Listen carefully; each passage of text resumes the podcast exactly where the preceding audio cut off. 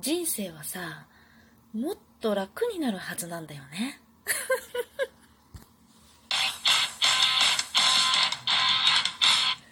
今日もなるようになるさ。こんにちは、アラフォー母ちゃんこと冬木玲です。この番組は私、冬木玲が日々思うこと、本の朗読や感想など気ままに配信している雑多な番組です。そう。さっきね、私は、コープのね、宅配の、コープ生協の宅配サービスだ。うん。それをね、やってるんだけど、子供が、長男が、生まれて、どれくらいの時かな？同じ社宅に住んでいた、なんか先輩というか、先輩？何言ったらいいの？なんか、こう、子供が、一個、上の子供がいるのかな？うん。っていうね、社宅の方に教えてもらって、これ便利だよって言われて始めたのが、一番最初そのコープの宅配サービス、コープ盛況の宅配サービスだったんだけれども、まあそれをなんかずーっとやってんのよ。そこに他のいろいろ足したりとかしながらね。で、その最近結構さ、昔は、昔はって言って、昔ではないか。でも10年くらい前はさ、なんか吉慶とかさ、吉慶って関東だけなの？なんかちょっと全国区なのかどうかわからないけれども、よくね、前住んでた家の周りの人はみんな吉慶っていうのやってて、で、それは、なんかキットがこう、週に何回か来るんだろうね、多分。うちにもなんかサンプルとか試供品で一回試してみてくださいとかって何回か来てたから、なんかね、1食分の、2人前とか3人前とか選べるんだけど、1食分の食材が全部カットされて入ってるのよ。で、調味料とかももう、基本的になんか醤油とか塩とか砂糖とか、なんか基本的に家にあるような調味料以外も全部入ってるの。で、なんかもう炒めるだけとか煮込むだけとかなんかそんな感じになってて、すっごい手軽に作れる、食材キット なんかお食事キットみたいなやつかなっていうのがあるんだけれども、まあその吉家も、そうね、10回ぐらい勧誘受けたかな。なんでかっていうと、私の前住んでた家のね、隣も、斜め前も、それから斜め左向かいも、それから3軒ぐらい隣も、みんなその吉家を取ってたの。で、な、なんだろう、もう、なんだろう、時代的に？みんな共働きのところが多いから、やっぱりそういうのがすごい便利だったんだろうなと思うのね。あと、一人っ子が多かったのかな？周りには。だから、まあ、せいぜい二人とかで、まあ、家族三人とか四人なんだよね。で、そうすると、まあ、子供がちっちゃい子が二人と、親二人だったら、だから、2、3人前のキットで、まあ確かに十分足りるよね、みたいな感じで。で、やっぱりさ、全部準備されてるだけあって、普通に食材買って作ることを考えるとはるかに高いんだよね。で、量も、やっぱ少ないのよ。私の場合は、なんか、何度もね、こう、押し売りのように、もうとにかく使ってみてくださいみたいな感じで、もう使ったら絶対便利だってわかるから使ってみてくださいみたいな感じで、渡された試供品をね、まあ、使ったことはあるんだけれども、2人前のキットをもらってね、作ってみると、え、私1人分しかないじゃんみたいな感じなんだよね。だから、え、全然足りない。うちこれで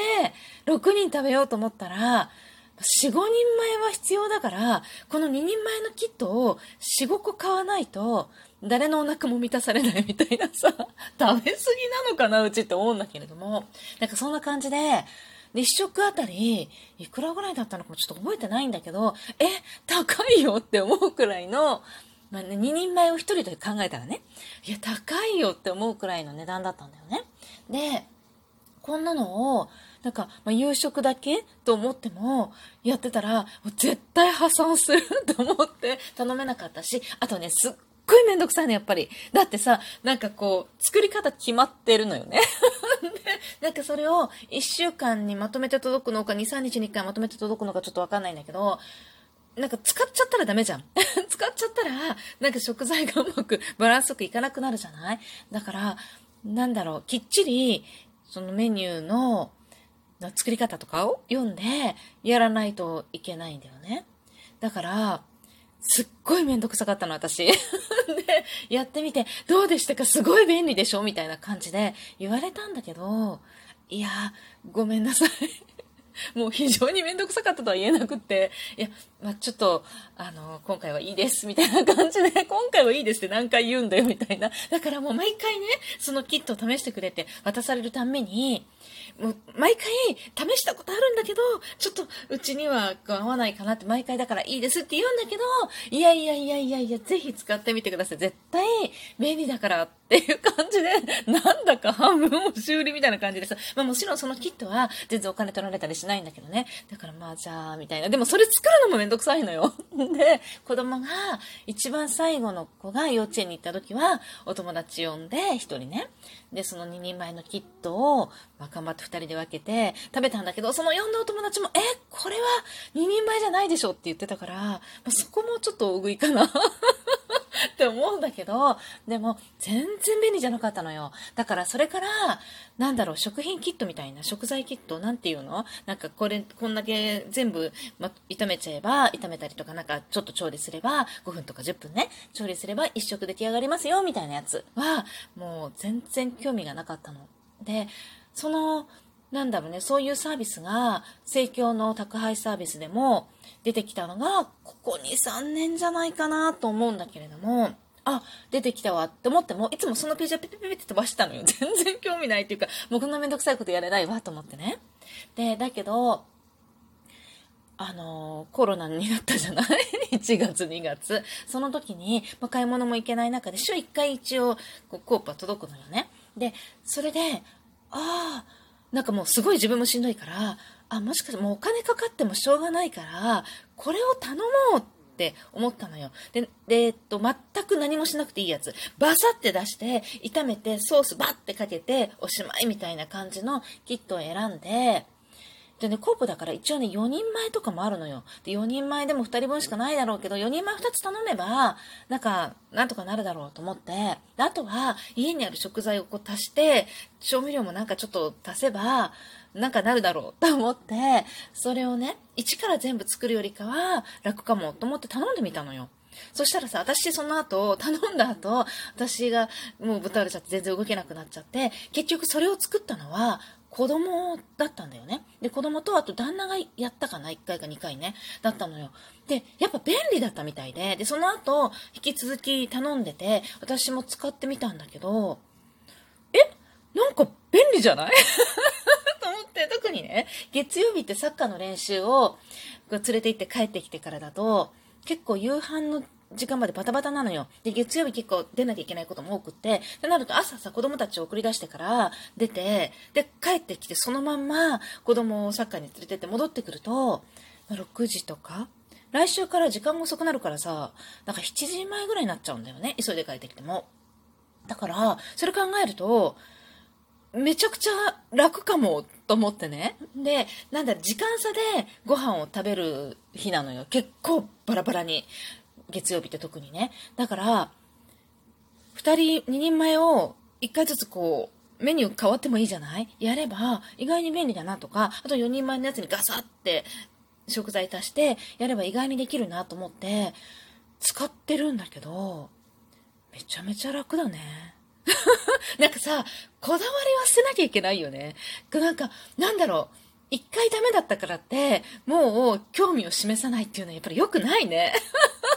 あの時の私には全く使えなかったんだけど、ま、ヨシケイのやつとそのオーチコップのやつが、なんだろう、一緒かどうかはわからないね。もしかしたら携帯が変わってるのかもしれないけど、なんかね、すごい楽なのよ。まあもちろんなんだろう、全メニューを